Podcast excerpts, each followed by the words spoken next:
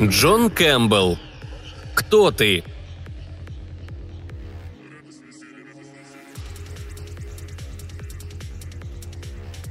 Вонь стояла страшная.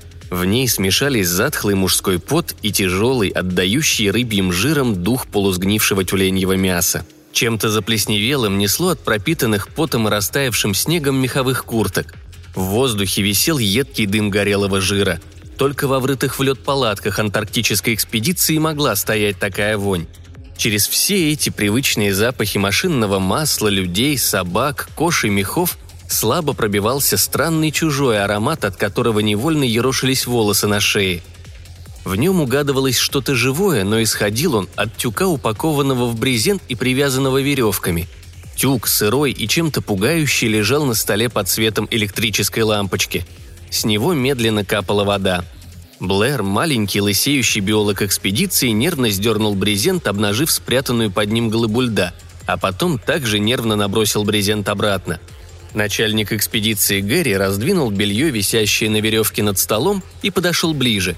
Он медленно обвел глазами людей, набившихся в штабную палатку, как сельди в бочку. Наконец он выпрямился и кивнул. «Тридцать семь. Все присутствуют», в его низком голосе чувствовался характер прирожденного руководителя, а не только начальника по должности. «Вам в общих чертах известна история этой находки. Я советовался со своим заместителем Макреди, а также с Норрисом, Блэром и доктором Коппером. Мы не пришли к единому мнению, и поскольку дело касается всех членов экспедиции, мы решили вынести его на общее обсуждение.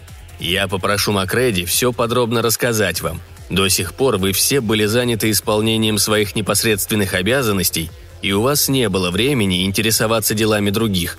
Пожалуйста, Макреди».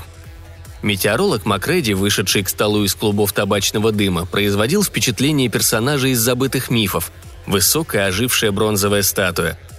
Норрис и Блэр согласны в одном – найденное нами животное неземного происхождения. Норрис предполагает опасность, Блэр считает, что никакой опасности нет – но я вернусь к тому, как и почему мы его нашли. Насколько было известно до нашего прибытия на это место, оно находилось прямо над южным магнитным полюсом Земли. Как вы знаете, стрелка компаса указывает именно сюда. Более точные физические приборы, разработанные специально для изучения нашей экспедиции магнитного полюса, обнаружили какой-то побочный эффект. Мощное магнитное поле в 80 милях от нашей базы. Мы отправили туда исследовательскую группу – нет нужды останавливаться на деталях. То, что мы нашли, не было ни метеоритом, ни залежью руды. Это был космический корабль. Корабль, управляемый силами, неведомыми человеку и прилетевший из космоса 20 миллионов лет назад, когда Антарктида начала замерзать. С кораблем что-то случилось, он потерял управление и совершил вынужденную посадку. При посадке он врезался в гранитную скалу. Один из членов экипажа вышел наружу, но это существо заблудилось в пурге в десяти шагах от корабля – Киннер, повар экспедиции, моргнул от напряжения. Пять дней назад он вышел из закопанного в лед лагеря на поверхность, чтобы достать из ледника замороженное мясо. Когда он шел обратно, началась пурга. Белая смерть, летящая по снежной равнине, ослепила его в несколько секунд. Он сбился с дороги. Только полчаса спустя люди, вышедшие из лагеря по веревке, нашли его. Да, человеку или существу ничего не стоило заблудиться здесь в десяти шагах. Пассажир корабля, перебил мысли Киннера голос Макрейди. По всей вероятности, не представлял, что может случиться. Он сразу замерз. Мы пытались откопать корабль и наткнулись на это существо. Барклай зацепил его череп ледорубом. Когда Барклай понял, на что он наткнулся, он вернулся к трактору, развел костер и вызвал Блэра и доктора Коппера. Самому Барклаю стало плохо. Он три дня не мог прийти в себя. Когда прибыли Блэр и Коппер, мы вырубили блок льда вместе с этим животным и погрузили на трактор – мы хотели все же прокопать туннель к кораблю. Добравшись до борта корабля, мы обнаружили, что он сделан из неизвестных нам металлов, которые не могли взять наши инструменты. Мы нашли входной люк, забитый льдом, и решили растопить лед термитной бомбой. Бомба вспыхнула, потом пламя начало гаснуть и вдруг забушевало вовсю. Похоже, что корпус корабля был сделан из магнезиевого сплава, но мы не могли этого предвидеть. Магнезий, конечно, загорелся сразу. Вырвалась наружу вся мощь, впитанная неизвестными нам двигателями корабля от магнитного поля Земли. На наших глазах в огненном аду гибли тайны, которые могли бы подарить человечеству звезды. Ледоруб в моей руке раскалился, металлические пуговицы вплавились в тело. В радиусе мили от места взрыва сгорели все электрические приборы и рации – если бы не наш трактор с паровым двигателем, мы не вернулись бы обратно на базу. Вот вам и вся история. Макреди повернулся к тюку, лежащему на столе. «Сейчас перед нами стоит проблема», — продолжал гигант. «Блэр хочет исследовать это существо, разморозить и взять пробы тканей. Норрис считает это опасным. Доктор Коппер в основном согласен с Блэром. Конечно, Норрис физик, а не биолог, но я считаю, что мы все обязаны выслушать его аргументы — Блэр дал описание микроорганизмов, которые, как установлено биологами, способны существовать даже в этой холодной и необитаемой стране. Норрис боится, что эти микроорганизмы окажутся губительными для человека, и от них не будет никакой защиты. Блэр придерживается противоположной точки зрения. Норрис взорвался. «Плевать я хотел на химию и обмен веществ. Мертвая эта штука или живая, черт ее знает, но не нравится она мне. Блэр, да объясните же вы им всю чудовищность того, что вы предлагаете. Дайте им посмотреть на этот ужас и решить самим, хотят ли они разморозить его у себя в лагере. Разверните его, Блэр!» Блэр распутал веревки и резким движением сбросил брезент. Все застыли, как будто загипнотизированные лицом в глыбе льда. В черепе странной формы все еще торчал обломок ледоруба. Три безумных, наполненных ненавистью глаза горели живым огнем – Вместо волос голову обрамляли отвратительные извивающиеся голубые черви. Все отшатнулись от стола. Блэр взял ледоруб. Лед заскрипел, освобождая добычу, которую цепко держал 20 миллионов лет. «Клак!» – щелкнул счетчик космического излучения. «Клак-клак!» Конан вздрогнул и выронил карандаш. Выругавшись, он полез за ним под стол. Щелчки счетчика мешали ему ровно писать. Щелчки и мерные капли с оттаивающего тела, прикрытого брезентом в углу – Конант вытянул из пачки сигарету. Зажигалка не сработала, и он сердито пошарил среди бумаг, ища спички. Спичек не было. Конант решил вытащить щипцами уголек из печки и прикурить от него. Ему не работалось. Все время отвлекало чувство любопытства и нервозности. Он взял со стола лампу и подошел к существу. Оно оттаивало уже 18 часов. Конан ткнул его щипцами с какой-то инстинктивной осторожностью. Тело уже не было твердым, как бронированная плита – Наоборот, оно приобрело упругость резины. Конан вдруг почувствовал желание вылить на него содержимое лампы и бросить горящую сигарету. Три красных пылающих глаза бездумно смотрели на него. Смутно он понял, что смотрит в эти глаза уже очень долго, и что они утратили свое бессмысленное выражение. Но почему-то это не казалось важным. Так же, как не казались важными медленные движения щупалец, растущих от основания слабо пульсирующей шеи – Конан вернулся к своему столу и сел, глядя на листки бумаги, покрытые вычислениями. Почему-то его больше не отвлекали ни щелканье счетчика, ни шипение угольков в печке. Не отвлек его внимание и скрип половиц за спиной. Блэр мгновенно проснулся, когда над ним нависло лицо Конанта. Сначала оно показалось ему продолжением кошмарного сна. Но Конан закричал. «Блэр! Блэр, вставай ты, бревно проклятое!» Разбуженные соседи поднимались со своих коек. Конант выпрямился. «Вставайте быстро! Твое проклятое животное сбежало!» «Что? Сбежало? Куда сбежало?» «Что за чертовщина?» – спросил Барклай. «Сбежала тварь проклятая! Я заснул минут двадцать назад, а когда проснулся, ее уже не было. Ну, доктор, что вы скажете теперь? Могут эти существа ожить или нет? Оно еще как ожило и смылось!» Коппер виновато посмотрел на него. «Оно же неземное», – вздохнул он неожиданно. «Здесь, видимо, земные представления не годятся. Надо немедленно его найти». Конант выругался. «Чудо еще, что эта чертова скотина не сожрала меня спящего!» Бледные глаза Блэра наполнились ужасом. «А что, если она действительно съе... Хм, надо немедленно начать поиски». «Вот и начинайте. Это ведь твой любимчик. С меня хватит. Семь часов рядом просидел, пока счетчик щелкал, а вы все выводили рулады носами. Удивляюсь только, как я заснул. Пошли в штабную палатку, разбудим Гэри». Вдруг из коридора донесся дикий, совершенно необычный вопль. Все замерли на месте. Можно считать, нашли», — сказал Конан, сорвав со стены кольт или доруб. «Оно, видно, забрело в палатку к собакам». Лай, отчаянный вой и шум схватки смешались вместе. Конан рванулся к двери. Остальные бросились за ним. У поворота коридора Конан застыл. «Великий Боже!» – только и выдохнул он. Три выстрела раздались один за другим. Потом еще два. Револьвер упал на утоптанный снег. Массивное тело Конанта загораживало Барклаю обзор, но он понял, что Конант принял оборонительную позу с ледорубом в руках.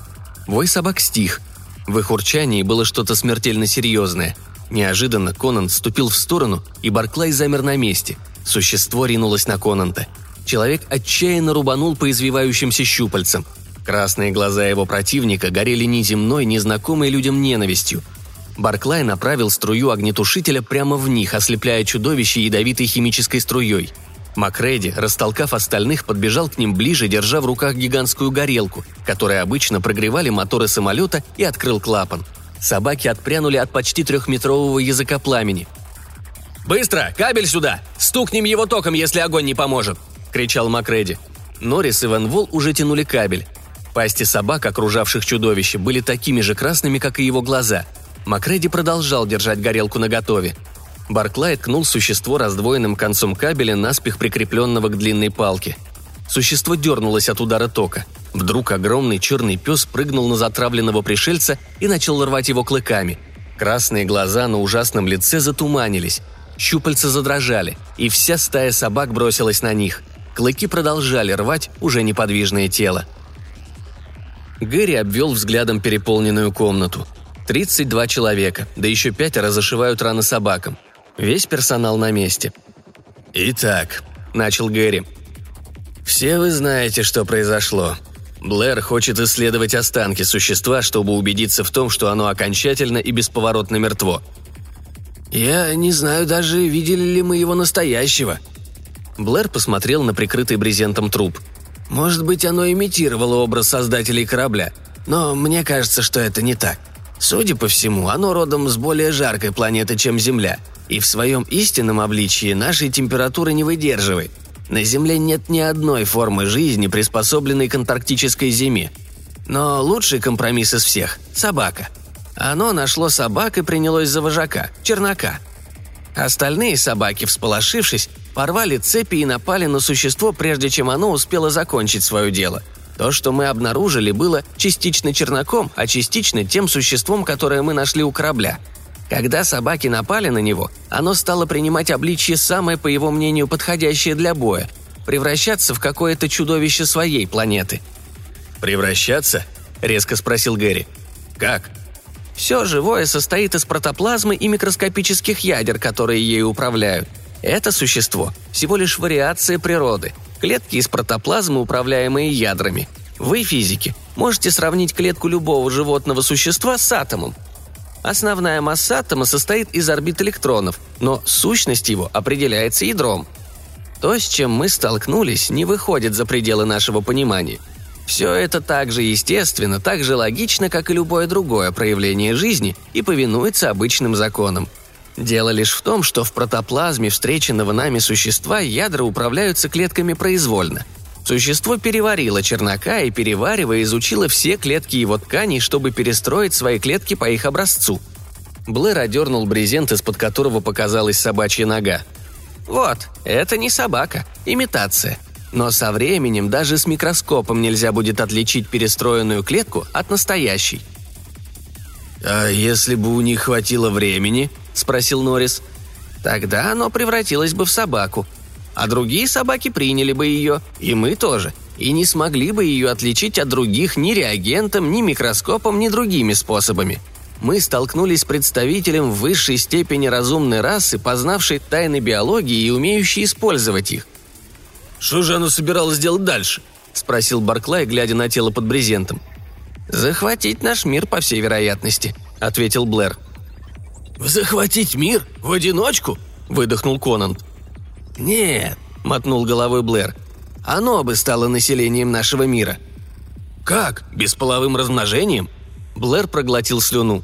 «Гораздо проще. Оно весило 85 фунтов. Чернак весил около 90. оно превратилось бы в чернока и оставило бы 85 фунтов на Джека или, скажем, Чунука. Оно ведь способно воспроизвести все, что угодно, кем угодно стать. Попади оно в океан, то стало бы тюленем, а то и двумя тюленями. Эти два тюленя напали бы на касатку и стали бы либо касаткой, либо стадом тюленей. А может быть, оно превратилось бы в альбатроса и полетело бы в Южную Америку. Оно непобедимо. Напади на него орел, оно превратилось бы в орла. Или в орлицу. Чего доброго, совьет еще гнездо и будет нести яйца. «Вы уверены, что это исчадие ада мертво?» – тихо спросил доктор Коппер. «Да, слава богу», Тогда нам остается только благодарить судьбу за то, что мы в Антарктике, где ему некого имитировать, кроме наших животных.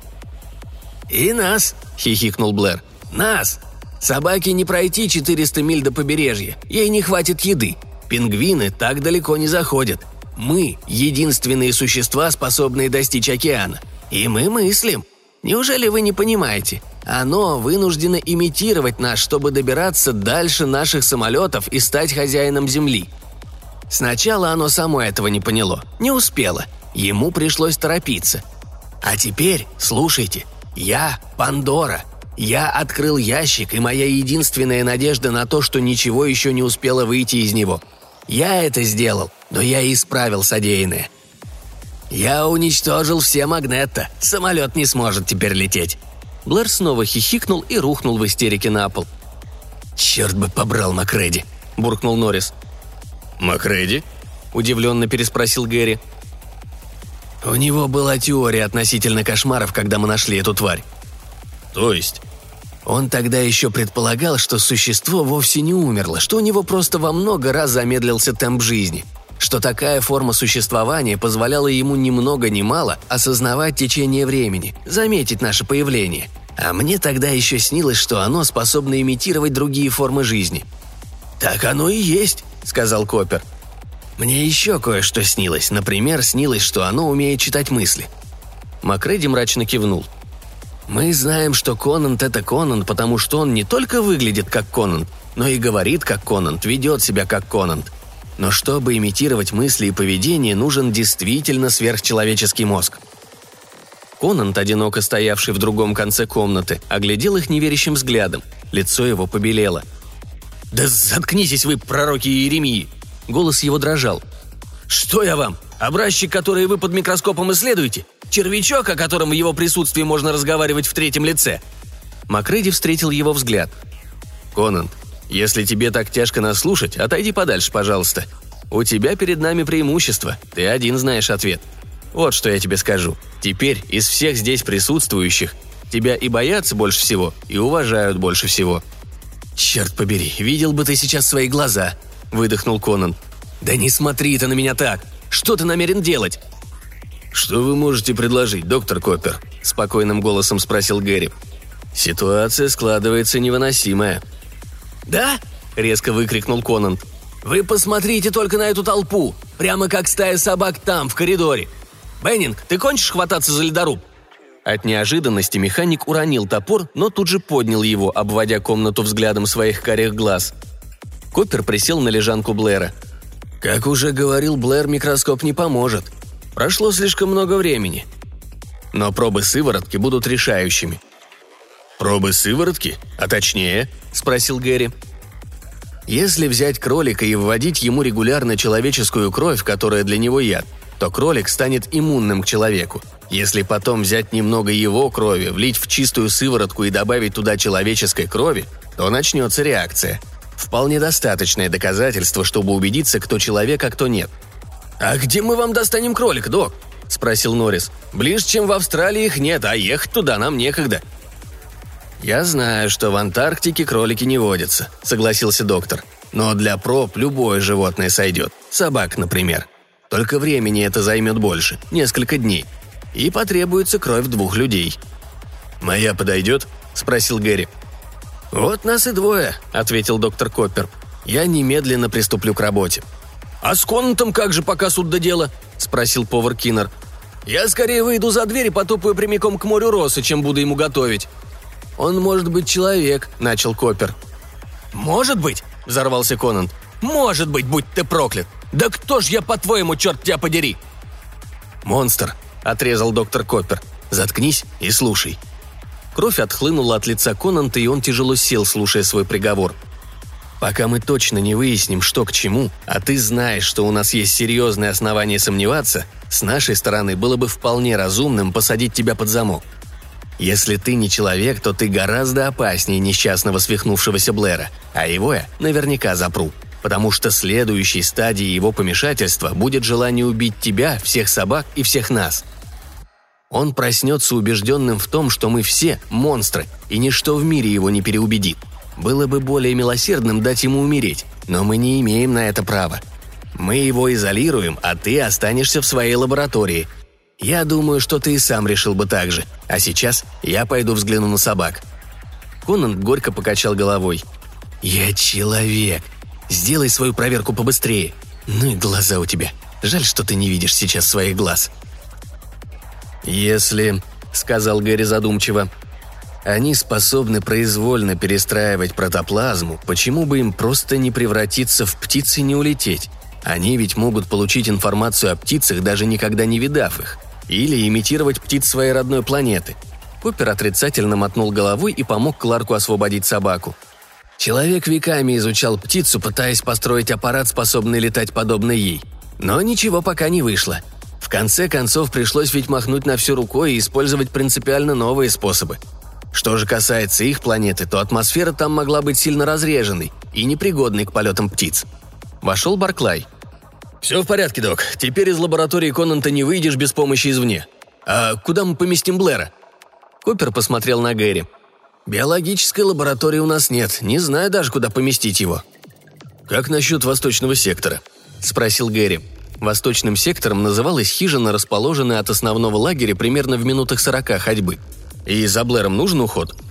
«Нет, скорее уход нужен за нами», – мрачно ответил Копер. Отнесите в хижину печь, пару мешков угля, еду и инструменты. Надо бы протопить как следует, там с осени никто не жил». Барклай собрал свои инструменты и посмотрел на Гэри. «Судя по тому, как Блэр бормочет сейчас, у него эта песня на всю ночь, и нам она вряд ли придется по душе». «Что он говорит?» – спросил Коппер. Барклай кивнул головой. «Я не особенно прислушивался. Послушайте сами, если вам охота. Но похоже, что этого идиота посетили те же видения, что и Макреди. Плюс еще кое-что. Он ведь спал с тварью рядом, когда мы везли ее в льдине на базу. Ему снилось, что она жива. Ему много чего снилось. И черт бы его побрал, он уже тогда знал, что это не сон. По крайней мере, имел все основания знать. Он знал, что наша находка обладает телепатическими способностями, что эти способности и начали пробуждаться, что проклятая тварь не только могла читать чужие мысли, но и проецировать свои. Он же не сны видел, он телепатически воспринимал мысли пришельца, так же, как мы сейчас слушаем его бормотание сквозь сон. Вот почему он так много о нем знал. А вы и я, видимо, оказались менее восприимчивыми, если вы, конечно, верите в телепатию. Блэр беспокойно заерзал на кушетке. Барклай, Макреди, Коппер и Беннинг расплывались перед его взором. «Не приходите сюда, я сам буду себе готовить», — выпалил он. «Может, Киннер и человек, но я не верю. Я буду есть только консервы». «Хорошо, Блэр, мы принесем консервы», — пообещал Барклай. «Уголь у тебя здесь есть, огонь в печке мы развели, я только...» Барклай шагнул вперед. Блэр вжался в угол. «Убирайся! Не подходи! Ты тварь!» Визжа от страха, маленький биолог впился ногтями в стенку. «Не подходи ко мне! Я не дамся! Не...» Барклай сделал шаг назад. «Оставь его, Бар», — сказал доктор Коппер. «Ему будет легче, если он останется один. Но дверь придется усилить и закрыть снаружи». Они вышли из комнаты и принялись за работу. В Антарктике замков не было, в них раньше не испытывали нужды. По обеим сторонам дверной рамы восточной хижины ввернули прочные болты и накрепко натянули между ними кабель из толстой проволоки. Барклай прорезал в двери окошко, чтобы в комнату можно было передавать еду. Открыть окошко изнутри Блэр не мог. За дверью слышалась возня. Барклай открыл окошко и посмотрел. Блэр забаррикадировал дверь своим топчаном. Войти в комнату без его позволения было невозможно. Конант наблюдал за опытом пристальней всех – маленькая пробирка, наполовину наполненная жидкостью соломенного цвета. Одна, две, три, четыре, пять капель чистого раствора, изготовленного доктором Коппером из крови, взятой у Конанта. Доктор осторожно встряхнул пробирку и поставил ее в кювету с чистой теплой водой. Щелкнул термостат.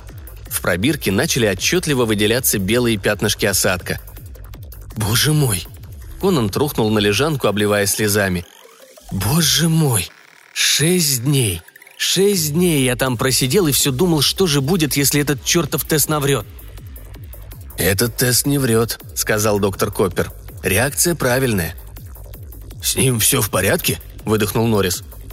«Он человек», — утвердительно сказал доктор. «А тварь мертва». В штабной палатке началось ликование. Все смеялись, шутили. Конанта хлопали по плечам и разговаривали с ним неестественно громкими голосами с подчеркнуто дружелюбными интонациями. Кто-то крикнул, что надо пойти к Блэру, сказать, успокоить, он, может быть, придет тогда в себя. Человек десять одновременно побежали за лыжами. Доктор Коппер все еще возился у штатива с пробирками, нервно пробуя различные растворы. Люди, собравшиеся идти в восточную хижину к Блэру, уже пристегивали лыжи. На псарне дружно залаяли собаки. Атмосфера общего радостного возбуждения передалась и им. Макреди первым заметил, что доктор Коппер все еще возится с пробирками и что лицо его стало совсем белым, белее сыворотки, на которую он смотрел – из-под прикрытых век Копера текли слезы. Сердце Макреди стиснул холод. Копер поднял голову. «Гэри!» — хрипло выговорил он. «Гэри, бога ради, подойдите ко мне!» Гэри шагнул к доктору. В комнате стало совсем тихо. Конан поднялся и замер. «Гэри, я взял пробу ткани монстра. Она тоже выпадает в осадок. Тест ничего не доказывает. Ничего, кроме того, что собака иммунна не только к человеку, но и к найденному нами существу. И что один из доноров, то есть вы или я, один из нас – монстр. «Бар, позови всех обратно и скажи, чтобы к Блэру никто не подходил», – сказал Макреди. Барклей подошел к двери. Люди в комнате, напряженно наблюдавшие друг за другом, слышали, как он кричал. Потом Барклай вернулся к ним обратно. «Они возвращаются, я не объяснил, почему. Сказал просто, что доктор Коппер велел к нему не ходить». «Макреди», – вздохнул Гэри, – «теперь начальник ты. Пусть Бог тебе поможет, а я уже ничем помочь не смогу». Гигант-метеоролог молча кивнул, не сводя глаз с Гэри. «Может быть, монстр я», — продолжал Гэри. «Я-то знаю, что не я, но доказать это вам ничем не могу. Тест доктора Копера оказался безрезультатным. То, что доктор доказал его безрезультатность, говорит в его пользу. Монстру было бы выгоднее это скрыть, так что, видимо, он человек». Коппер раскачивался вперед и назад на лежанке. «Я знаю, что я человек, но доказательств у меня тоже нет. Один из нас двоих лжет, потому что тест лгать не может. Я доказал безрезультатность теста, что вроде бы свидетельствует в мою пользу, что я человек. Но если Гэри – монстр, то он не стал бы говорить об этом, ведь он тогда действовал бы против себя. Голова кругом идет». Макреди посмотрел на оставшуюся сыворотку. «По крайней мере, эта штука хоть для одного сгодится. Кларк и Вен, помогите мне», Остальные оставайтесь здесь и следите друг за другом». Макреди, Кларк и Вен Вол шли туннелем к псарне. «Тебе нужна еще сыворотка?» – спросил Кларк. Макреди покачал головой, думал о тестах. «Мы здесь держим четырех коров, быка и почти 70 собак, а эта штука реагирует только с человеческой кровью и кровью монстров». Макреди вернулся в штабную палатку и подошел к штативу с пробирками. Минуту спустя к нему присоединились Кларк и Вен Вол. Губы Кларка дергались в нервном тике.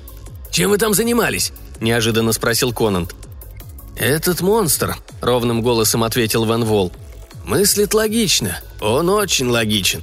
Наша иммунная собака была в полном порядке, и мы взяли еще немного сыворотки для тестов. Но тесты мы делать больше не будем». «А нельзя попробовать человеческую кровь на другой собаке?» – начал Норрис.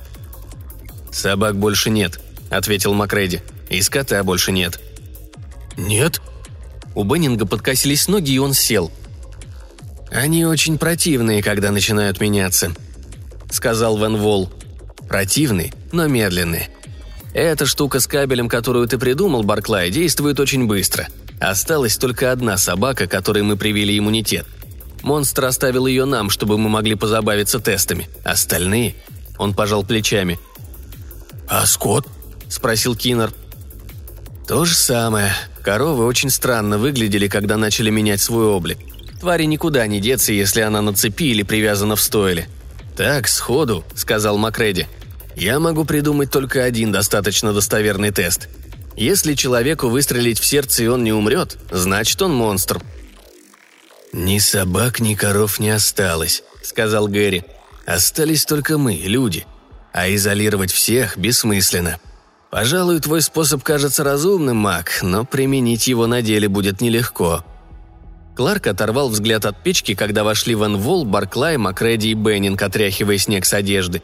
Люди набивались в штабную палатку и старались вести себя как обычно. Играли в шахматы, в покер, разговаривали. Ральсон чинил стол, Вен и Норрис занялись обработкой данных по магнитному полю. Доктор Коппер мягко посапывал на лежанке. Гэри и Даттон просматривали пачку радиограмм.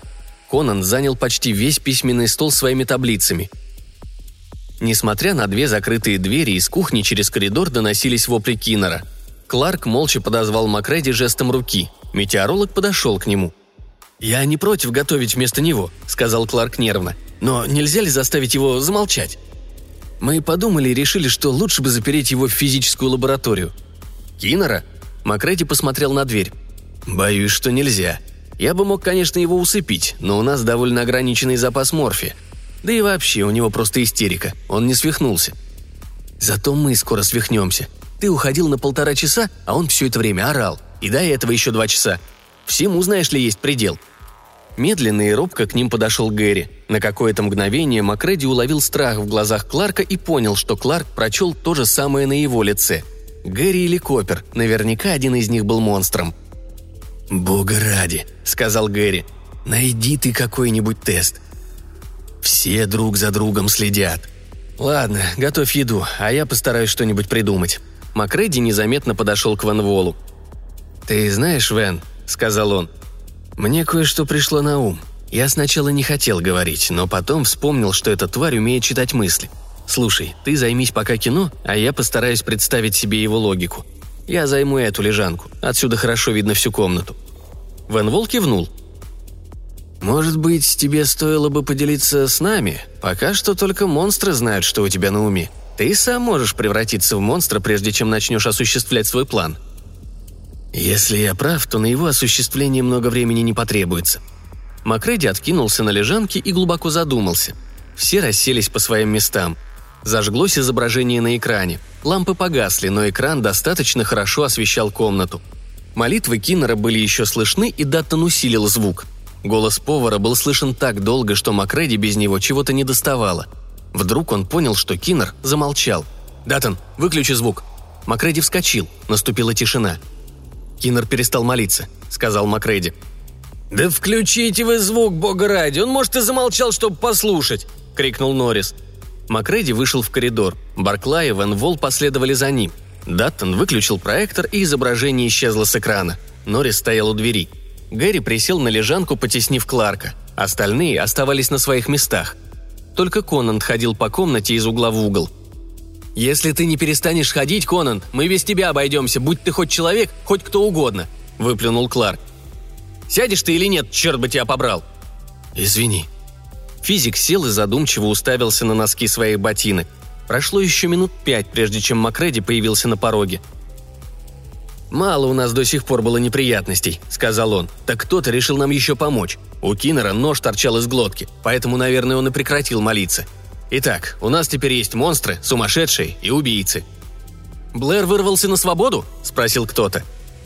«Нет, сомнения насчет того, откуда взялся наш доброход, разрешить нетрудно». Венвол держал в руках завернутый в тряпку длинный тонкий нож. Его деревянная ручка наполовину обгорела. Кларк посмотрел на нее – это же я ее утром спалил. Забыл чертову штуку на печке, когда готовил». «Интересно», — сказал Беннинг, оглядывая всех присутствующих. «Сколько еще среди нас монстров? Если кто-то смог отсюда выскользнуть, пройти незамеченным на кухню и незамеченным вернуться обратно... Он ведь вернулся, да? Конечно, все же на месте. Ну, если это сделал один из нас...» «Может быть, его убил монстр», — тихо сказал Гэри. Вполне может быть, что монстр.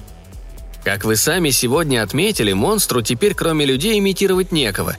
И ему нет смысла сокращать свои, так сказать, резервы, ответил Ван Вол.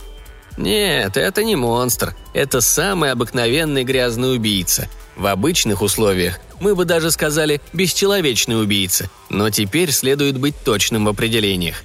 Теперь среди нас есть и бесчеловечные убийцы, и убийцы-люди – или один такой, по меньшей мере. «Или одним человеком стало меньше», – тихо сказал Норрис. «Как знать, может быть, теперь монстров больше, чем людей, и перевес на их стороне». «Это пусть тебя не тревожит», – сказал Макреди и повернулся к Барклаю. «Бар, принеси свою палку с кабелем. Хочу кое-что проверить». Макреди и Вен Вол вышли в коридор. Секунд через 30 за ними последовал Барклай со своим электрическим оружием. Норрис продолжал стоять у двери. Вдруг раздался крик. Это кричал Макреди. «Бар! Бар! Скорее!» Норрис, а за ним и остальные ринулись вперед. Киннер, или то, что было Киннером, лежало на полу, разрубленное надвое гигантским тесаком Макреди. Вен Вол корчился от боли на полу, потирая челюсть. Барклай, сверкая глазами, продолжал водить кабелем по останкам Киннера – на руках трупа появился странный чешуйчатый мех. Пальцы стали короче, ноги превратились в трехдюймовые, острые, как бритвы клыки. Макреди сделал шаг вперед, посмотрел на свой тесак и швырнул его на пол. Так вот, тот, кто пырнул ножом Киннера, может смело сознаваться. Он был бесчеловечным убийцей на самом деле, потому что убил не человека. Клянусь всеми святыми, что когда мы пришли сюда, Киннер был безжизненным трупом – но когда труп понял, что мы хотим ударить его током, он сразу ожил и начал менять свое обличие на наших глазах. Норрис озирался по сторонам. «Бог ты мой, ну и умеют же они притворяться! Надо же, сколько времени молиться Христу, о котором и понятия никогда не имел! С ума нас чуть не свел своими завываниями! Ну, признавайтесь, кто его зарезал?» Сам того не зная, сделавший это оказал нам всем большую услугу. И хотелось бы мне знать, черт побери, как ему удалось выскользнуть из комнаты незамеченным. Это помогло бы нам быть более бдительными в будущем». Кларк вздрогнул. Он так вопил, что перекрывал даже звук кинопроектора. Кто еще, кроме монстра, мог так орать? «Вот оно что», — сказал Ван Вол, осененный внезапной догадкой. «Ты ведь сидел у самой двери почти за экраном». Кларк кивнул. «Теперь он затих. Он... Оно мертво. Мак, твой тест ни к черту не годится. Монстр это был или человек, Киннер ведь был мертв. Макреди хмыкнул. «Ребята, позвольте представить вам Кларка, единственного из присутствующих, про которого с уверенностью можно сказать, что он – человек. Позвольте вам представить Кларка, который доказал свою человеческую сущность, пытаясь совершить убийство, из которого ничего не вышло. Но прошу вас всех воздержаться от подобных попыток доказательства своего «я» хотя бы на некоторое время. Я, кажется, придумал более подходящий тест». «Тест!» – радостно воскликнул Конан, но лицо его тут же омрачилось. «Опять, наверное, ничего не выйдет». «На этот раз выйдет», – ответил Макреди. «Все смотрите в оба и слушайте. Пошли обратно в штабную палатку. Барклай, не выпускай свое электрическое оружие из рук. А ты, Даттон, следи за Барклаем. Клянусь адом, откуда выползли эти твари, я кое-что придумал, и они это знают. Они могут сейчас разбушеваться». Все сразу напряглись, каждый почувствовал угрозу. Они настороженно и внимательно оглядывали друг друга. Настороженно и внимательно, как никогда. Кто стоит рядом? Человек или монстр? «Что ты придумал?» – спросил Гэри, когда они вернулись в комнату. «И сколько времени тебе на это понадобится?» «Я и сам не знаю наверняка», – ответил Макреди хриплым от решимости голосом. «Но я знаю наверняка, что нашел безотказный способ. Он основывается на природе этих монстров, а не на привычных для нас понятиях. Киннер меня в этом убедил окончательно – Макреди стоял, как застывшее бронзовое изваяние. Он, наконец, обрел уверенность. «Похоже», — сказал Барклай, — «что без этой штуки нам не обойтись». И он поднял вверх палку с прикрепленным к ней раздвоенным кабелем. «Как у нас с электричеством?» Даттон ответил. «Динам в порядке, и дизель наготове. Тот, кто прикоснется к этим проводам, умрет». Заворочившись во сне, доктор Коппер приподнялся и потер рукой глаза. «Гэри», — пробормотал он, — «слушайте, Гэри, они, эти исчадия ада, эгоистичны до мозга костей. Чертовски эгоистичны. А о чем это я?» Он рухнул обратно на лежанку и захрапел. Макреди задумчиво посмотрел на него. «Скоро мы все выясним. Но относительно эгоизма доктор абсолютно прав. Он, наверное, все время думает об этом во сне. Именно в нем и дело, в эгоизме. Они не могут иначе, понимаете?» Повернулся он к людям, замершим в напряжении, пожирающим друг друга волчьими глазами. Вы помните, что сказал доктор Коппер раньше? Каждая часть этой твари сама по себе. Каждая часть – это целый самостоятельный организм. Так вот здесь и зарыта собака. Что такое кровь? В крови нет ничего таинственного. Кровь – такая же ткань тела, как мышцы или печень, разве что жидкая. Бронзовая борода Макреди раздвинулась в мрачной усмешке. Ситуация складывается благоприятная. Я уверен, что нас, людей, все же еще больше, чем вас, монстров. И у нас, у землян, есть свойство, которого явно лишены вы. Его не подделаешь, с ним нужно родиться, нужно быть человеком до мозга костей, чтобы тебя все жег этот неугасимый огонь, всегда толкал вперед. Мы будем драться, драться с яростью, которую вы попытаетесь подделать, но подделка это будет не чита нашей ярости, а настоящая вам не по зубам. Ну что ж, мы вступаем в открытую схватку. Вы знаете это, вы давно знаете. Вы же умеете читать мысли, вы же без своей телепатии шагу не ступите. Но сделать вам уже ничего не удастся. Слушайте все, у них должна идти кровь. Если при порезе у них кровь не пойдет, значит они не люди. Подделки чертовы. А если кровь пойдет, то как только она отделится от тела, она осознает себя отдельной особью, такой же, как и все другие. Они ведь тоже каждый по очереди отделились друг от друга. Ты понял, Ван? Ты понял, Бар?» Венвол рассмеялся. «Кровь! Кровь откажется им повиноваться. Каждая капля крови будет новой самостоятельной тварью, с тем же инстинктом самосохранения, которым наделен ее инстинкт. Кровь захочет жить и постарается увернуться от горячей плиты, к примеру сказать. Макреди взял со стола скальпель. Из шкафчика он вынул штатив с пробирками, маленькую спиртовку и длинную платиновую проволоку, вделанную в стеклянную ручку. На его губах застыла хмурая улыбка. «Даттон», — сказал Макреди, — «следи-ка, чтобы никто не выдернул провод». Даттон шагнул в сторону. «Ну что, Вен, начнем с тебя?» Побледнев, Вен Вол подошел к нему. Аккуратно Макреди надрезал ему вену у основания большого пальца. Вен Вол моргнул и застыл неподвижно, наблюдая за тем, как Макреди берет его кровь в пробирку. Потом Макреди нагрел платиновую проволочку на спиртовке и ввел ее в пробирку. Раздалось шипение. Макреди повторил тест еще пять раз. «Как будто человек», — сказал он и выпрямился. «Пока что моя теория еще не доказана, но есть надежда, есть надежда. Однако не очень-то увлекайтесь этим зрелищем. Среди нас есть ведь некоторые, которым оно не по вкусу. Вен, смени-ка Барклая у рубильника. Спасибо. Иди сюда, Барклай. От души надеюсь, что ты останешься с нами. Больно уж ты хороший парень». Барклай неуверенно усмехнулся и поморщился, когда скальпель врезался ему в ладонь. Через несколько минут, улыбаясь уже от души, он снова взял в руки свое оружие. «А теперь прошу мистера Самуэля Дат... Бар!» Все смешалось в одну секунду. Какие бы дьявольские силы ни были в этих чудовищах, люди оказались им вполне под стать. Барклай не успел даже поднять кабель, как десяток людей вцепились в то, что минутой назад казалось им датаном. Оно плевалось, кусалось, пыталось вырастить клыки, но было разорвано на части и растоптано. Барклай методично выжигал останки монстра электричеством. Каждую каплю крови Вен Вол быстро залил каустической кислотой. Макреди усмехнулся. «Я, должно быть, недооценил людей, когда сказал, что ничто человеческое не сравнится с дьявольским огнем в глазах найденной нами твари. Жаль, что мы не можем приветить ее чем-нибудь более подобающим, кипящим маслом или расплавленным свинцом, например. Как подумаешь, каким отличным парнем был наш Даттон. Ну ладно, моя теория подтвердилась. Пожалуй, пора мне доказать вам кое-что еще, в чем я сам все время был уверен, что я человек. Макреди окунул скальпель в спирт, прокалил его на огне спиртовки и полоснул себя по вене. 20 секунд спустя он перевел взгляд на людей, наблюдавших за ним – Улыбающихся лиц стало больше, улыбки были добрыми. Но что-то все-таки сверкало в глазах улыбающихся людей. Макрейди расхохотался. «Прав был Конант, прав. Те собаки тогда в коридоре и в подметке вам не годятся. И почему это мы думаем, что злоба свойственна только волкам? Может быть, в некоторых случаях волки и дадут сто очков вперед, но после этой недели оставь надежду всяк волк сюда входящий. Ну, не будем терять времени. Конан, иди сюда», и опять Барклай замешкался. Когда, наконец, он и Ван Вол кончили свою работу, улыбки у всех стали шире и не такими напряженными, как раньше. Гэри говорил, стиснув голову руками.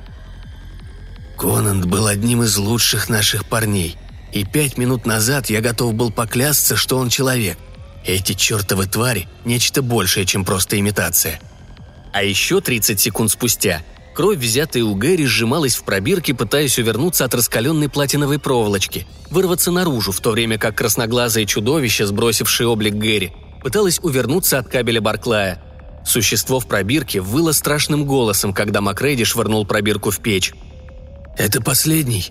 Доктор Коппер смотрел на Макреди печальными налитыми глазами. «Сколько их всего было? Четырнадцать?» Макреди утвердительно кивнул.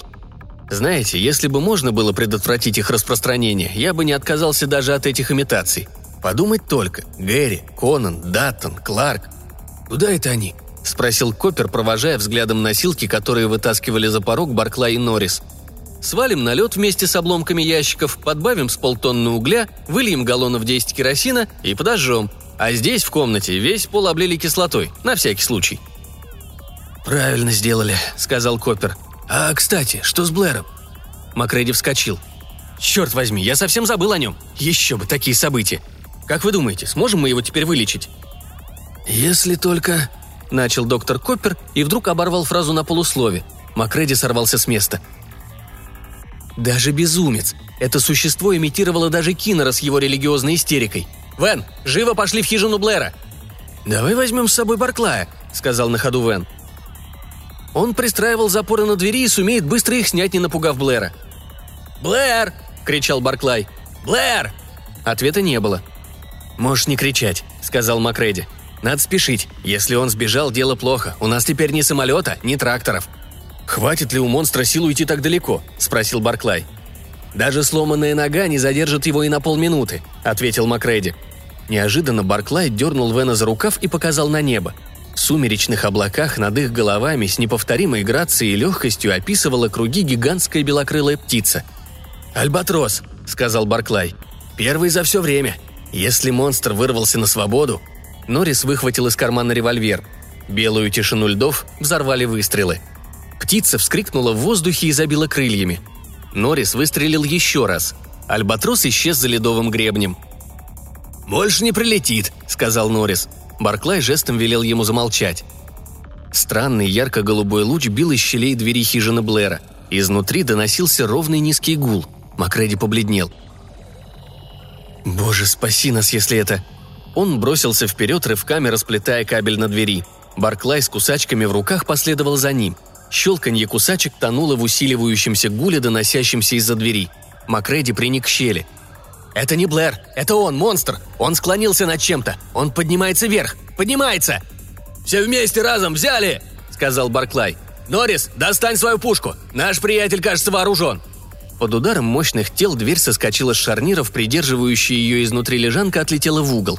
Монстр прыгнул им навстречу. Одно из его четырех щупалец извивалось, как готовая к броску змея. В другом блестел длинный кусок металла, похожий на карандаш, нацеленный прямо в лицо Макреди. Норрис выстрелил. Раздробленное щупальце дернулось назад, выронив металлический карандаш. Раздались еще три выстрела. На месте трех горящих глаз появились пустые дыры, и Норрис швырнул разряженный револьвер прямо в них. Чудовище взвыло. Барклай ринулся вперед с ледорубом в руках, но щупальцем остро обвили его ноги прочными живыми веревками. Барклай отчаянно срывал их с себя рукавицами. Ослепленное чудовище на ощупь пыталось пробраться сквозь меховую одежду к телу, к телу, которое оно могло бы поглотить. Взревела горелка, которую притащил с собой Макреди. Монстр забился в трехметровом языке пламени, испуская дикие вопли, а Макреди сжег его со всех сторон, выгоняя на лед. Макреди молча шел обратно к хижине. Барклай встретил его в дверях. «Все?» – спросил метеоролог. Барклай ответил. «Здесь больше ничего не нашли. Оно не раздвоилось?» «Не успело», – ответил Макреди. «От него одни головешки остались». «А чем оно тут занималось?» Норрис усмехнулся. Ну и умники же мы все. Разбили магнеты, чтобы самолет не летел, вывели из строя тракторы и оставили эту тварь без присмотра на целую неделю, ни разу даже не пришли проведать. Макреди вошел в хижину и огляделся. Несмотря на выбитую дверь, в ней было жарко. На столе в дальнем углу комнаты стояло что-то, сделанное из проволочных катушек, маленьких магнитов, стеклянных трубок и радиоламп. А рядом на большом плоском камне был собран еще один прибор, испускающий пронзительный яркий луч голубого света – «Что это?» – спросил Макреди. «Надо, конечно, тщательно все изучить», – ответил Норрис. «Но, по-моему, это источник ядерной энергии. Прибор слева, кажется, позволяет добиться результатов, ради которых мы, люди, строим статонные циклотроны. Он выделяет нейтроны из тяжелой воды, которую наш дружок получил изо льда». «Где же он взял...» «Ну да, конечно, его же не запрешь. Он, значит, совершал экспедиции в аппаратную. Ну и мозги же у него были. Да это не что иное, как атомный генератор. Норрис кивнул. Весь мир был бы его. Ты обратил внимание на цвет луча? Да, сказал Макреди. И на жару в хижине тоже. Их планета, видимо, вращалась вокруг голубого солнца, и на ней было очень жарко. Думаю, что их посадка здесь была простой случайностью. Поскольку они сюда прилетели 20 миллионов лет назад, вряд ли можно ожидать повторного визита. Интересно, зачем ему все это понадобилось? Он показал на генератор. «А ты заметил, что он был занят, когда мы ворвались?» – спросил Барклай. «Посмотри-ка под потолок». Прямо под потолком висел предмет, похожий на рюкзак, сделанный из расплющенных кофейных банок. Барклай потянул его вниз за свисающие лямки и надел на плечи – Слабый толчок, и он полетел вдоль комнаты. «Антигравитация», — сказал Макреди. «Совершенно верно», — ответил Норрис. «А мы-то думали их остановить. Самолет привели в негодность, по птицам стреляли, а им всего-навсего нужны были консервные банки и радиодетали. Да еще оставили эту тварь в покое на целую неделю. Она бы одним прыжком махнула отсюда в Америку, с атомным генератором в руках, и все-таки мы их остановили. А ведь еще полчаса, и мы так и остались бы в Антарктике стрелять всех птиц». «Тот альбатрос», — сказал Макреди. «Ты не думаешь...» «С этим-то аппаратом? Нет, мы спасли наш мир, хотя и оставалось нам всего полчаса».